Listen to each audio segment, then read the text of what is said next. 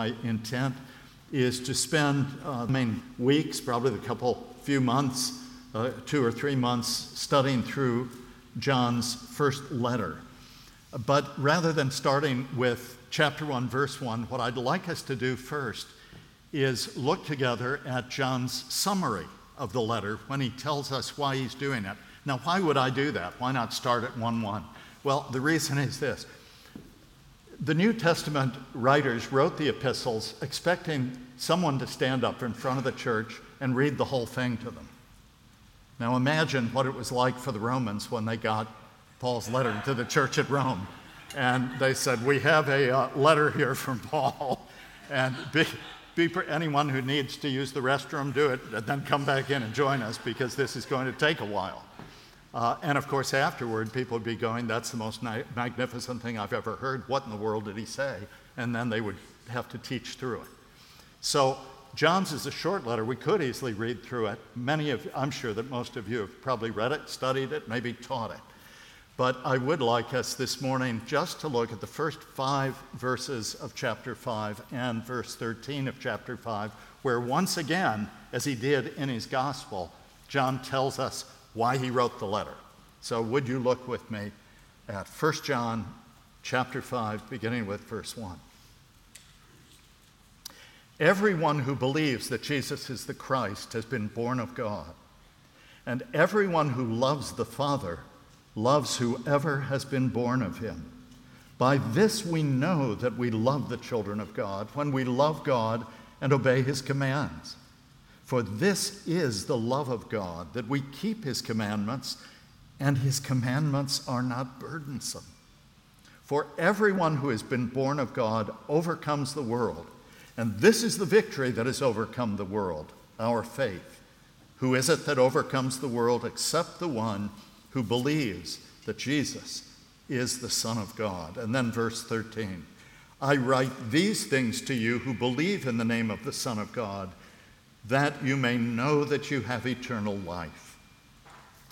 Father, help me to stay out of the way of what you want through your Spirit to say to your people. Give us listening ears and enable me, I pray, to speak with clarity and appropriate affect this tremendous text that shows us what it means to be born again, fully alive, anew, with the Spirit your Spirit living in and through us.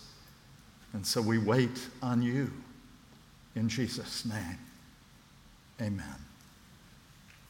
I want to talk to you this morning about vital signs, vital signs of the individual Christian, which obviously then means because we're connected together in the church as the body of Christ, a little picture in every local church of Christ's body, these vital signs should also mark us. Now, why, why am I calling them vital signs?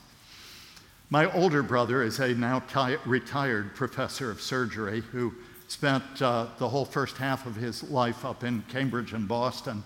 And uh, at Massachusetts General Hospital, brought me wonderful stories that weren't to be known publicly. My very favorite is from the Phillips House. The Phillips House still exists today.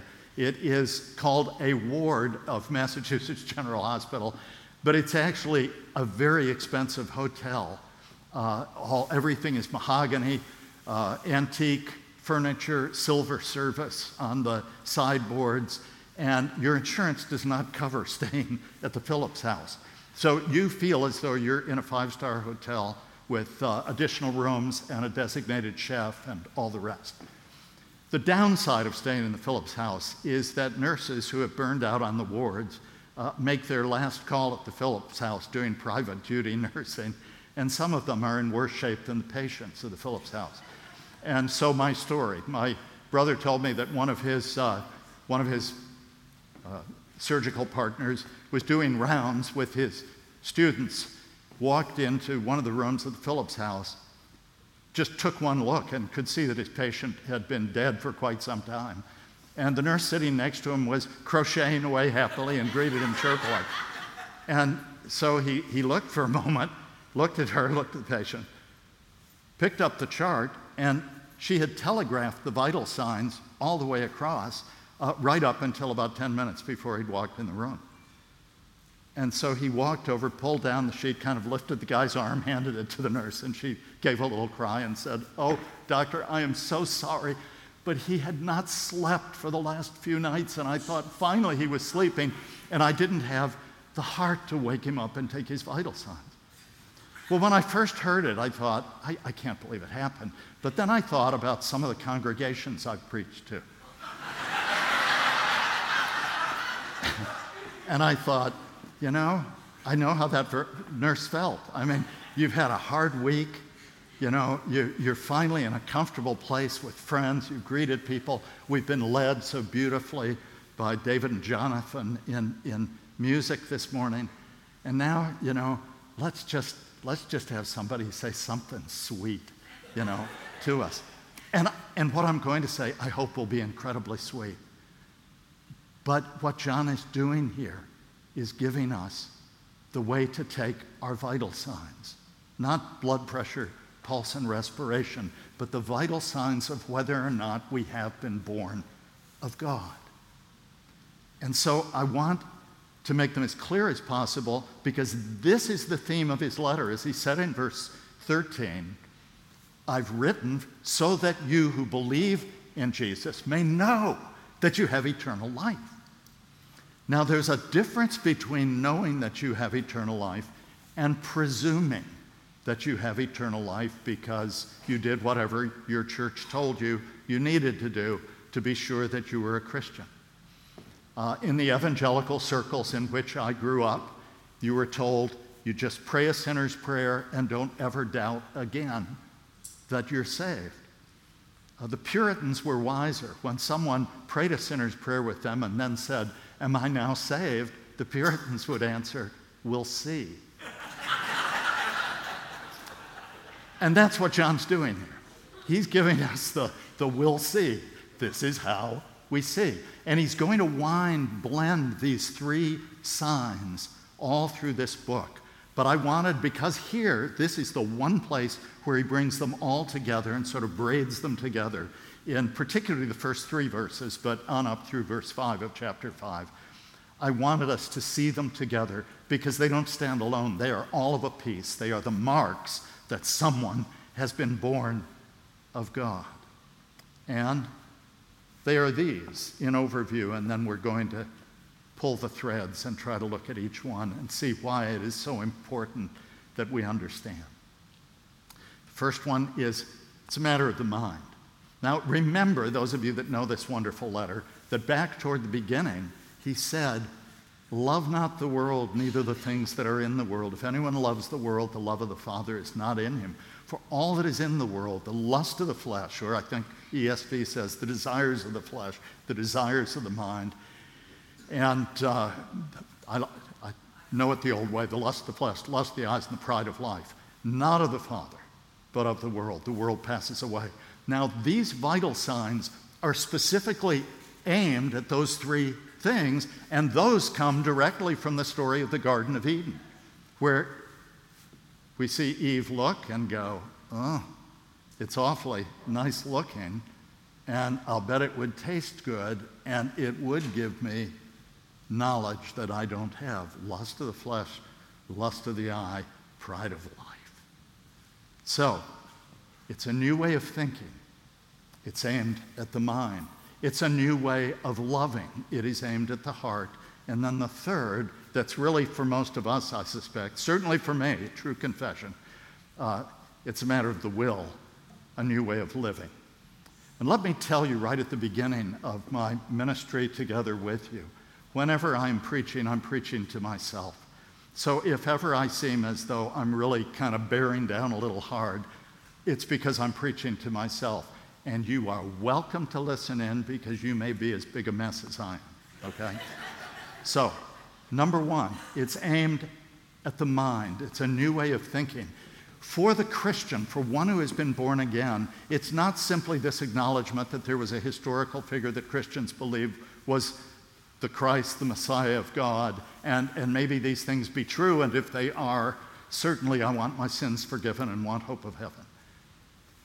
For the Christian, this confession that Jesus is the Christ is, If you know what a seed crystal is in a supersaturated solution, you know, you've got a supersaturated solution, you drop in the seed crystal and everything, everything comes around it. That's what this is in the mind of someone who has been born again. Every other truth, every other passage of Scripture begins to open around this great truth that Jesus is the Christ, the Son of the living God. Now, as you know, it means the anointed. And it's the same as in the Hebrew, the word Messiah. So, Messiah, Christ, the same. It means the anointed one. But whenever you read words like this that are so significant in the scripture, and this supremely so, think of it the way that if you're, if you're on your computer and you're reading a text, and then there's a blue word or one that's underlined, you know, oh, I've got to click on that because it's going to open up all this other stuff. That's what you need when you see significant things like this. You need to go, this is an entry word to what the Bible teaches about the Christ, the Son of the living God. In other words, he says, if you have been born again, and note, this is not the, these are not the things we do to be born again. He said, the one who believes that Jesus is the Christ has been born of God. So it's saying you believe everything that God has taught us in His Word about who Jesus is that this anointed one is the one who came to save his people. He is the one who is the just and righteous ruler of his people, whom we follow in order to lead a kingdom life. All of these magnificent passages about the anointed of God, we are embracing, and it's changing our lives. Now, you may say, okay, I've got that moved to point two, but this is, this is why this interests me so much, particularly in evangelical settings where we take this seriously. This is very hard to preach when I'm invited to more liturgical settings into churches we would probably consider theologically liberal because, I mean, it, it's, like try, it's like preaching in Mandarin to a group of Japanese speakers. I mean, it just, nothing computes. But you all know these things. So why am I concerned? This is the reason in the, in the gospel lesson where John told us why he'd written the gospel. Do you remember? He said, Jesus did many other things, many more signs than I've recorded in this book. I've recorded these, I've recorded enough so that you may believe that he's the Christ, the Son of the living God, and that by believing you may have life in his name. So you say, okay, that's all we need. If I believe that Jesus is the Christ, if I believe in his name, I have life in his name. That's what John said. Here's the problem. If you're a careful reader of the gospel, as soon as he says that, you're going to remember all the way back to the end of John chapter 2. There we read in the final verses of John chapter 2 Now, when Jesus was in Jerusalem at Passover season, many believed in his name when they saw the signs that he did. But he did not entrust himself to them because he knew what was in their hearts. And he needed no one to tell him what was in the heart of a man. And then we have that terrible chapter division where John 3 begins. There should be no new chapter there. You know, the chapter divisions and verses didn't come until the Middle Ages. And the story is that this guy named Stephanus was, you know, riding his horse and doing this. I think his horse stepped on a hole. But for cha- chapter 3, because it should read, now, Jesus did not entrust himself to them because he knew what was in their hearts. He needed no one to reveal to him what was in the heart of a man. Now, there was a man of the Jews named Nicodemus who came to Jesus by night. In other words, let me give you an example of the kind of person who has now believed in him at one level, but not yet savingly. Brothers and sisters, the demons believe and tremble. Most of us haven't the sense to tremble. I'm preaching to myself. That's James, Jesus' brother James, who wrote that in his little letter. So it's not enough simply to say, Do I believe? Well, that's why he writes his first letter. Because he now wants to say, okay, what are the signs of the difference between the end of John chapter 2 and the promise at the end of John chapter 20? And that's why he's giving us these. And so the first is this deep and, may I say, in the light of Scripture itself, touching my cursor to Christ and looking at, at the larger Scripture. It is a deeper and more profound call than most of us grew up hearing because most of us here have grown up at peace in a not a Christian culture, but a Christianized culture. So it's cost us nothing. Without belaboring it too much, and we'll talk about it more in the days ahead, I'll go to the Apostle Paul and uh, just cite two of his examples. We often quote to people who are coming to Christ from Romans 10, where the Apostle Paul said, If you confess with your mouth that Jesus is Lord and believe in your heart that God raised him from the dead, you'll be saved. And we say, so here in this sweet surrounding of people who will embrace you and cheer you on, do it. Now, I'm not saying people aren't saved there. By God's grace, we're saved in all kinds of places, even through preachers who've just messed up the whole text, and yet the Holy Spirit isn't willing to leave it to the preacher. But what is Paul talking about? He's not talking about a friendly setting. Every year, Rome didn't care what people believed, what they worshiped, what they did, as long as one time a year they went up to the temple that every community had that was built for Caesar and went in and took a pinch of incense and put it on the altar and said, Caesar is Lord. If you would say Caesar is Lord, then you could go out and worship Jesus or anyone you wanted.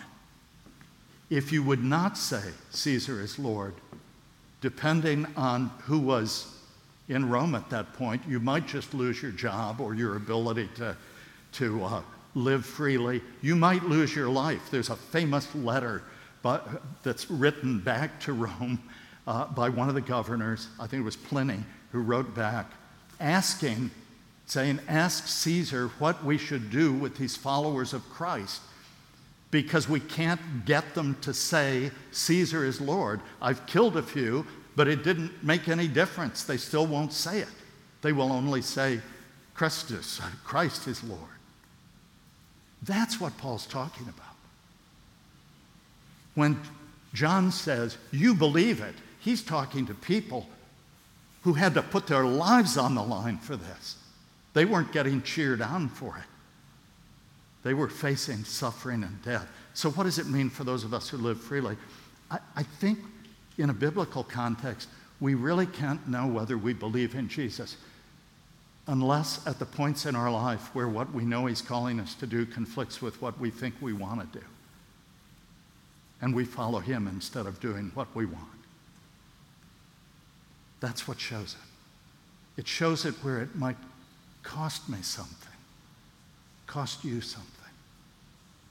Do you believe that Jesus is the Christ? Do you believe it when you make a decision about what you're going to look at on your computer or what you're going to purchase or where you're going to go tonight? Does it inform your life, the way you spend money, the way you manage your time, the way you love your husband or your wife, your children? The way that you care for your friends. That's what it means to believe that Jesus is the Christ. It's a new way of thinking. And so it leads automatically to the second, a matter of the heart. It's a whole new way of loving. He says, if you've been born anew and really believe that Jesus is the Christ, you're going to love the children of God. This is a sign that you love God. You're going to love his children. Wow, that means I've got to love the people in church? Well, thank God he didn't say, This is how we know that we are born again, that you like the children of God. Doesn't, doesn't say that. You know, we're saved that, though there should be a growing affection as we come to know one another and love one another as Christ has loved us. But to love someone means that you always wish the very best for them. You want for them God's best. You're not hoping that, you know, something, a friend of mine called me when I was driving here a couple days ago, driving up from Knoxville. And he said, Well, you know, you know, what are you doing? What are you thinking? You know, uh, what, what do you think particularly uh, the evangelical church needs right now? I'm kind of listing all these things that I'm thinking. And he said, Oh, I love it, John. It's typical of you. You're getting up a full head of steam. And I said, I always get up a full head of steam before I run into a wall. you know, just, it's my way. But, brothers and sisters, we give each other enormous grace if we've been born again. And back when I was, years ago, when I was in the PCA, knew this church, you were known for that. Let's be known for it again. Let's be known for it again. Let's love each other the way Christ has loved us. Let's forgive each other from the heart. Let's, if we need to go and ask people for forgiveness, do it. Get a load off. Nothing more miserable than walking around with, I should really. No, just go do it. If you want to be reconciled to somebody, this isn't, it's not a process. You just go sit down and say, Could we pray together? And then, could I unburden my heart? And you un- do it and be done with it. Because when we confess our sins to the Lord in truth, He has told us that He puts it as far away as the east is from the west, and He remembers it no more. And we should do the same. Just be done with it. John Stott used to say, if you've confessed your sin and you still feel guilty, either your view of your sin is too great or your view of Christ's forgiveness is too small. So let's, let's love each other from the heart. This is a mark, and I can testify to it. Um, two, two examples. How are we doing on time? Okay. I want to be very attentive. In my little survey I sent out, uh, a whole number of you said we absolutely love the service, we love the music, we love everything. We would like it to be a little shorter, please. So I, I'm trying to listen to you. Um, do any of you know the ministry of Martyn Lloyd-Jones? Are you familiar with him? He was uh, perhaps the greatest preacher in the English language in certainly the middle of the 20th century, and his books are still constantly sold and read. He was a Welshman, a physician again, doctor stories today. He was on the staff of Lord Hordern, who was physician to the King of England. And so he was on the fast track. But he increasingly felt God drawing his heart to care not just for people's bodies, but for their souls, and then increasing passion to preach the gospel. And as he was struggling with this, he went with his little fast set of friends to, uh, to one of the theaters in London, in Leicester Square, and heard that tremendous piece by Wagner where uh, the, the choir is, if I could do it, I'd do it for you, but it's this great piece that you would all recognize because it's often used as a theme, but where the the choir is calling the pilgrim, and the world is tugging, and the choir is calling. And he felt that in his heart, and he said he walked up out of the theater with these bright, delightful friends. And it was raining, as it always is in London. And he looked over and he said there was a little bedraggled Salvation Army band standing there playing. And his heart went to them. He said, These are my people. These are my people. And it was settled for him. And something like that happened for me. It was, I was born into a pastor's family, loving, wonderful. I was the third of four. I was surrounded by siblings who, like John the Baptist, were filled with the Holy Spirit from my mother's womb. And I was the one who wasn't. Um, and I believed it all, as I believed everything my parents taught me back then.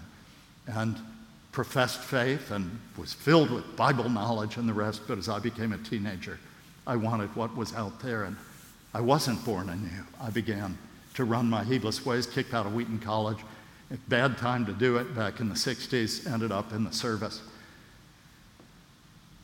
And suddenly, after years of tasting and seeing what the world had, and realizing that in the end it always disappoints. It's pleasures for a moment, but by morning it's turned to ashes in your hands. I began to long again for the people of God. I began to long to be back in the house of the Lord. Why? Not because of anything in me. It was because God, in His mercy and grace, had said, Okay, you've had your run. Now I'm going to make you mine. It doesn't mean we always get along. It doesn't mean we always agree, but it means that as Christ gave himself for us, we are learning to love each other self sacrificially from the heart. It's a mark, it's a vital sign. Believe in Christ, loving one another. Finally, matter of the will. It's a whole new way of living. What, what's that? Well, isn't it interesting that he says, This is how we know we love God? So I'm, okay, I'm ready. How do I know? Do I get emotional when certain things happen? Is it what goes on in worship? Well, all those things should be marked affectively by love for God. But he says this is the supreme mark because all the rest can be counterfeited. Here it is. You keep his commands, and his commands are not burdensome. Wow. In other words, your desire is to be obedient to God's teaching, God's word. What are his commands? We said them at the beginning of the service. Jesus said, Love the Lord your God with all your heart, soul, and strength.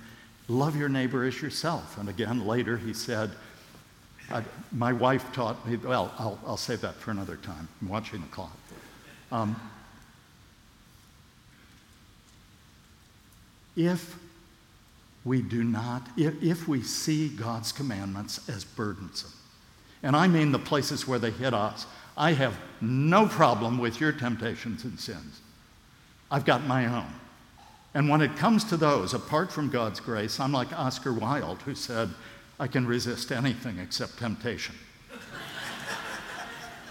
so the mark that God has got a hold of you is that you now are seeing the broken places in your life and saying, Heal me, Lord. I don't want that anymore. I don't want it.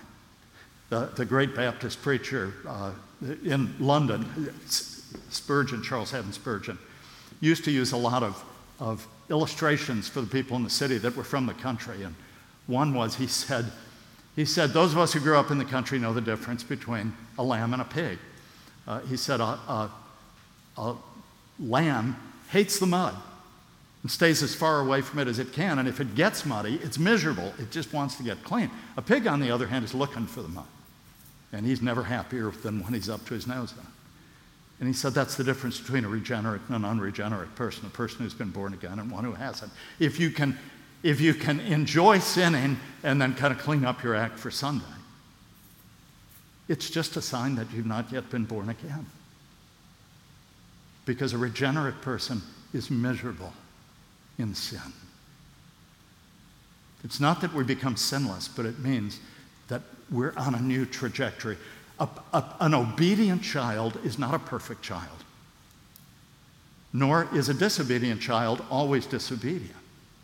But there's a different trajectory in the laws. Which trajectory are you on this morning? One illustration, and I promise I'm done. Um, it's it's uh, John Piper. I heard it years ago, or I read it. I don't remember if I heard it from John or read it in one of his books. But uh, all of John's books are about this theme.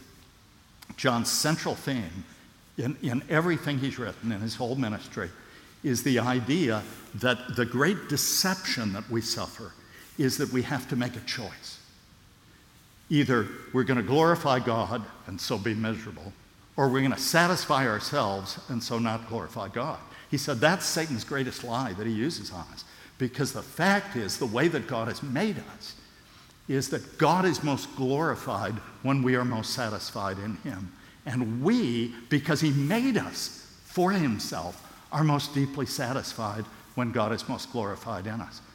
And He used, Amen, thank you. He used a marvelous illustration uh, that back when my dear wife was alive, I used to think of every anniversary. It made me very careful. He said, Imagine, I hear an alarm going off. So, oh my goodness, it is 930. Somebody's determined to keep me honest. Okay, really, short story, and I'll pray. Um, John said, Imagine if on my anniversary, his, his wife's name was Noel, is Noel. Um, he said, Imagine if on my anniversary I walk in with a dozen red roses and give them to Noel, and she goes, Oh, John, you shouldn't have. And I say, Don't mention it, it was my duty. In fact, I'd almost gotten home and I realized, oh, it's our anniversary. I don't have flowers. I had to turn around, go back into town, find a florist who actually, ha- I've been all over the city, finally got these for you. He said, What would my wife's response be? Would she say, You know, John, if you'd given them to me because you wanted to, that would be sweet. But the fact that you didn't even want to and yet you went to all this effort, I am so honored. Uh, no, he said, Noel would tell me what I could do with those roses. you know, um, in other words, we dishonor God when we obey Him out of drudging sense of duty. All right, I'm going to keep God's law because I'm a Christian and I want this final vital sign.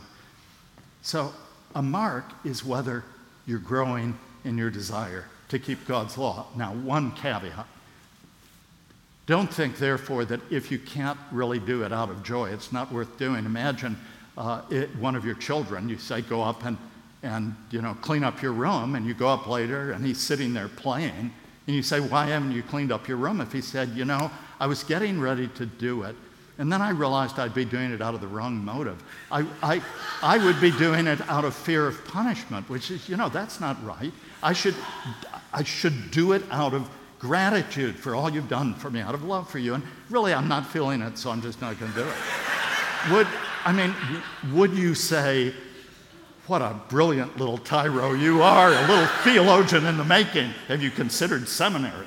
No. We'd say, you get up right now and clean this room, or you're going to experience the posterior application of a superior force.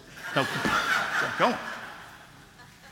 We obey because we're his children and we should obey because his ways are right and they lead to life and disobedience. He hasn't made rules just for rules' sake. He's showing us the way that we work and the things that work. But he wants us to grow in our love for him and our desire to do his will. So there are the three marks. It's a new way of thinking. Jesus is the Christ, and that we're always growing in our understanding of that because with every study of Scripture, we're seeing more fully and richly and gloriously all that Jesus Christ is and shall be for us. It's a new way of loving. We're learning to love each other from the heart. We don't let anything stand between us. We won't, we won't tolerate that because we belong to each other. And it's a new way of living we're learning to obey from the heart. Thank you so much for inviting me to come be with you. I'm looking forward to this next year. I hope I can get to know so many of you. I said earlier in the service, but I want to say it again. A number of you asked what I like to be called. I like to be called John. If, if my Lord is Jesus to me, not Mr. Jesus or Pastor Jesus, um, John's just fine. Just nothing before it. Thank you. Father, how we thank you for your mercy and your grace toward us, for such great love. You are the one who makes us new. We are born anew to a living hope, and we have an inheritance imperishable, undefiled, and unfading, kept in heaven for us, ready to be revealed at just the right time. We live in that hope. Now, would you make this church again all that you desire it to be? Would you make us as individuals and as families, all that you would have us be, to the honor and glory of your name. Amen.